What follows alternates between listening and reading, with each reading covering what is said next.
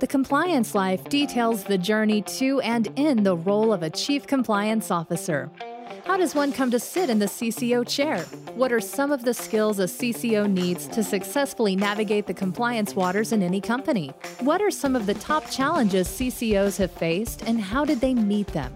These questions and many others will be explored in this new podcast series. The Compliance Life is hosted by Tom Fox, and each month he'll present the story of one CCO through four episodes. The Compliance Life is a production of the Compliance Podcast Network.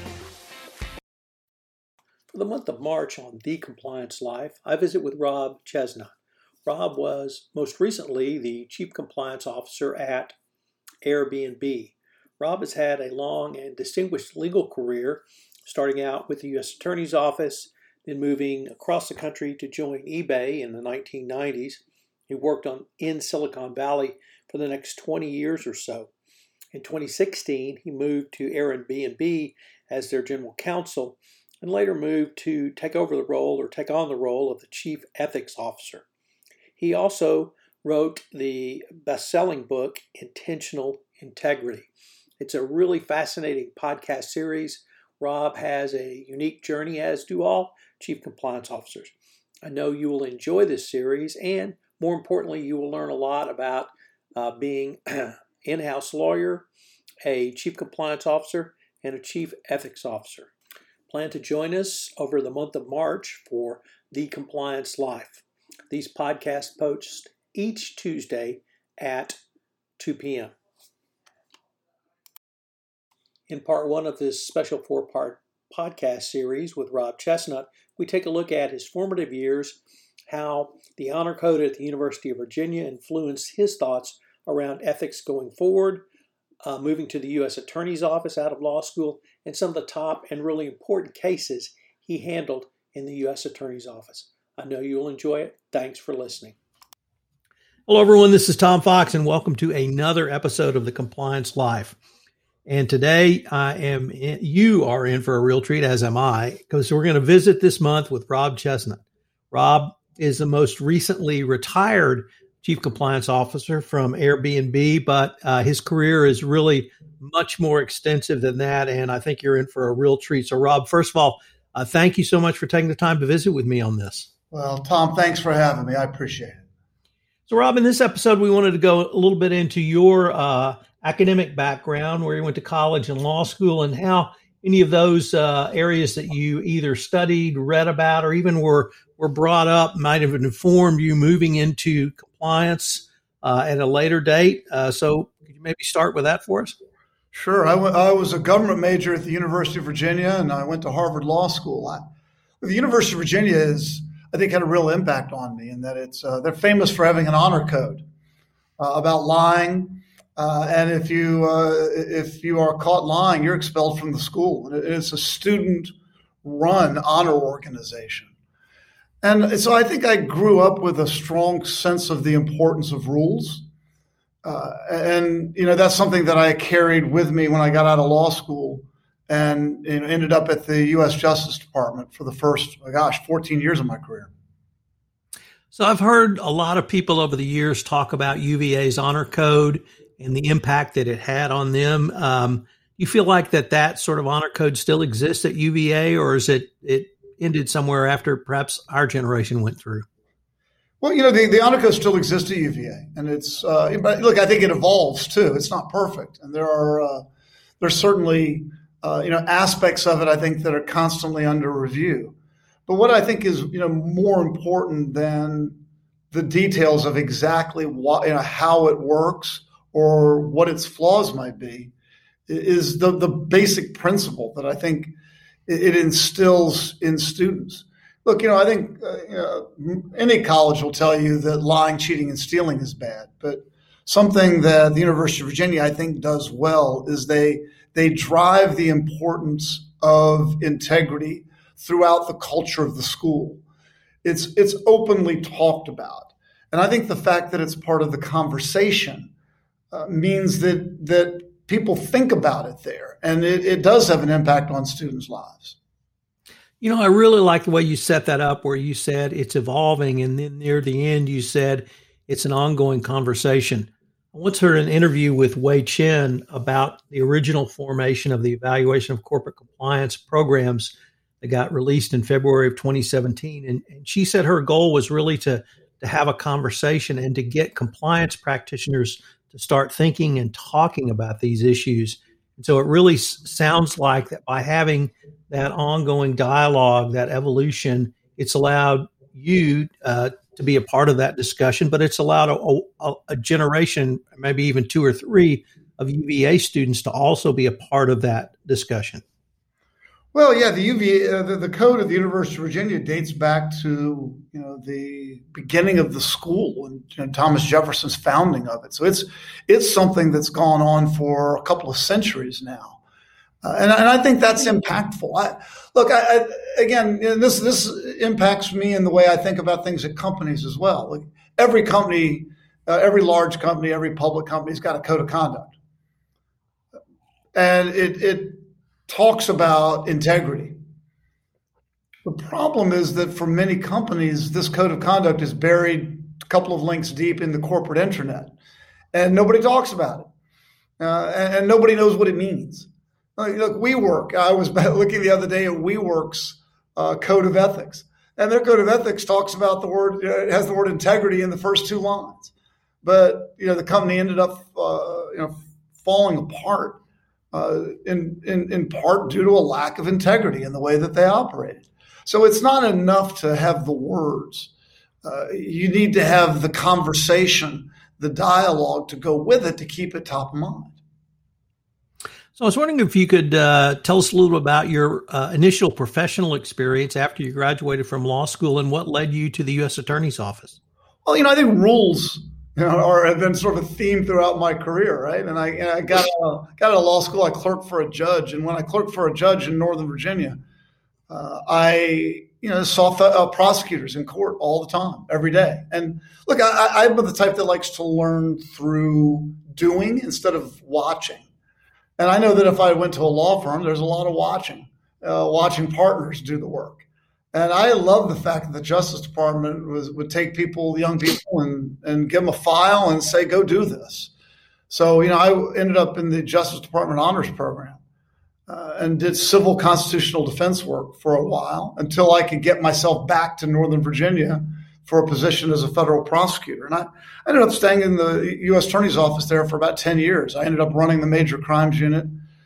And, you know, I was there at a very interesting time. The, uh, you know, it was a, it's a fascinating jurisdiction. I think it's probably the, the, one of the most sought after prosecution offices in the country because it has the CIA in its jurisdiction and a lot of federal buildings. So they end up with a lot of interesting cases that most offices don't see. I, I ended up handling uh, a number of espionage cases, including um, a guy by the name of Aldrich Ames, who was a CIA employee who spied for the Russians and I ended up you know, being able to do cases like that because of you know the, the location of the office. But again, it goes back to uh, drilling further into me the importance of you know having rules that are grounded in integrity and the consequences of what happens when you don't live that way. Uh, so let me go back to your clerkship for a moment and ask you a couple of questions about that. Could you uh, could you tell us the name of the federal judge you clerked for? Sure, Judge Richard L. Williams. You know, Judge Williams was a Virginia uh, Virginia lawyer uh, and a heck of a trial lawyer. Uh, and he came all you know, came out of a, a, law firm by the name of McGuire Woods. It's still you know still a big force today, and uh, was you know my mentor you know, as a young lawyer. And in that role, uh, I clerked for a state trial judge, so I have some familiarity with at least the process, and you get to see sort of the best of the best and some examples that maybe less than best. And did that help inform your start of your legal career? Sure. I, you learn as much from the lawyers that aren't very good uh, as you do from the lawyers that are great. You know, the judge. You know, we used to you know, uh, to take you know, take breaks from court, and the judge would go back to the chambers with us, and he'd, uh, in, in, his very colorful style, would tell us exactly what he thought of what the lawyers were doing and why, what the mistake was. I the, the, the judge would rant about, you know, why the lawyer asked one too many questions and ended up, you know, just just killing him.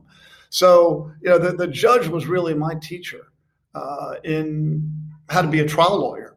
And, you know, again, that has a big impact on me, you know, to this day.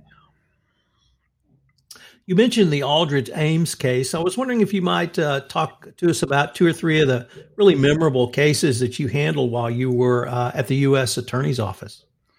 Well, you know, the Aldrich Ames case was obviously right there. I mean, it was a, national, you know, international case, you know, front pages of uh, all the you know, newspapers, and and you know, back then we had magazines like Time and Newsweek, and I remember it was on the cover, which certainly put a lot of pressure on me as a young lawyer. You know, going to court every day with the packed courthouse and the cameras and the like.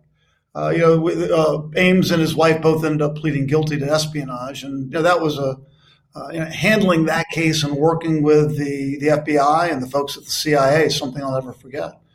Uh, you know, I, I, handled a number of a number of cases uh, involving drug organizations. And I think those impacted me in a different way. You know, I ended up prosecuting a lot of young people who, uh, you know, frankly didn't have the opportunities that I had in life. And you know, they these these young kids who were going to you know going to jail for you know 10, 20 years without parole. I would do everything I could to help work with them to get them to cooperate so that the sentence could be reduced. I, I, think that experience built uh, built some empathy, frankly, in me, and you know, the uh it's a very powerful experience uh, and, something that, frankly, it led me to leave the U.S. Attorney's Office ultimately because I wanted to have wanted to be a positive force in the world. You, know, you, you need prosecutors; they're important.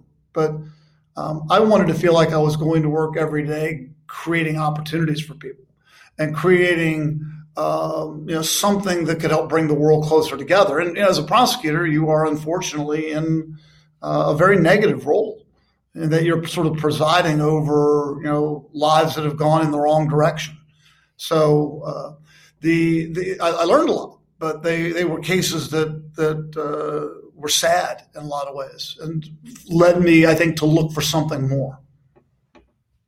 Rob, could you uh, tell us a little bit about the, the process uh, that a U.S. attorney utilizes in terms of not getting a case ready for trial, but how do you work with the FBI? Does does someone bring information to you? Do they bring a, a fully formed case to you, and then you do the prosecutor thing? Or could you explain a little bit how that works for our audience? Sure. You know, I, I would uh, I would get a call from an FBI agent. You know, in the case of the Aldrich Ames case, it would be you know, the head of the Washington field office, and they they set up. Uh, they'd say, "I'd like to come by and talk to you about a new case," and they would come in and they would basically present the case to me. Uh, they they uh, and sometimes the cases are fully formed. Uh, you know, sometimes the in fact the arrest has already been made. You know, someone's robbed a bank and they arrested them in the getaway car. You know, with the exploding dye pack. Uh, you know, in other cases, the uh, it would come to me half formed, and they would, you know, often realize that it was half formed, and we would then talk about what we could do to to build the case.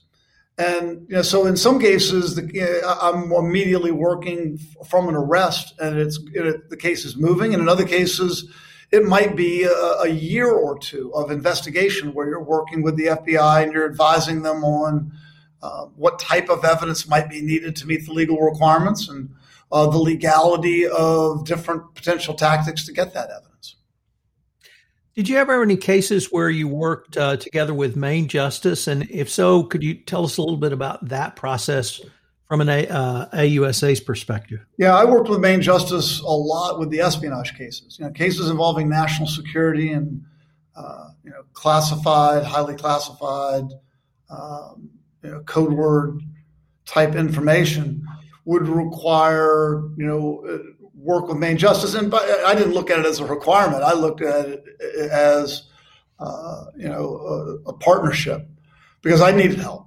You know, I, like I, I, didn't know it all, and I, I, was lucky enough. There were a couple of lawyers there. You know, a guy by the name of John Martin and another one by the name of John Dion, who were uh, you know, legendary, really, I think, in that they had been working in, in the national security field for decades and had seen a number of these cases. And so for me, it was a partnership and you know, using their expertise uh, to help me get through the complexities of national security cases.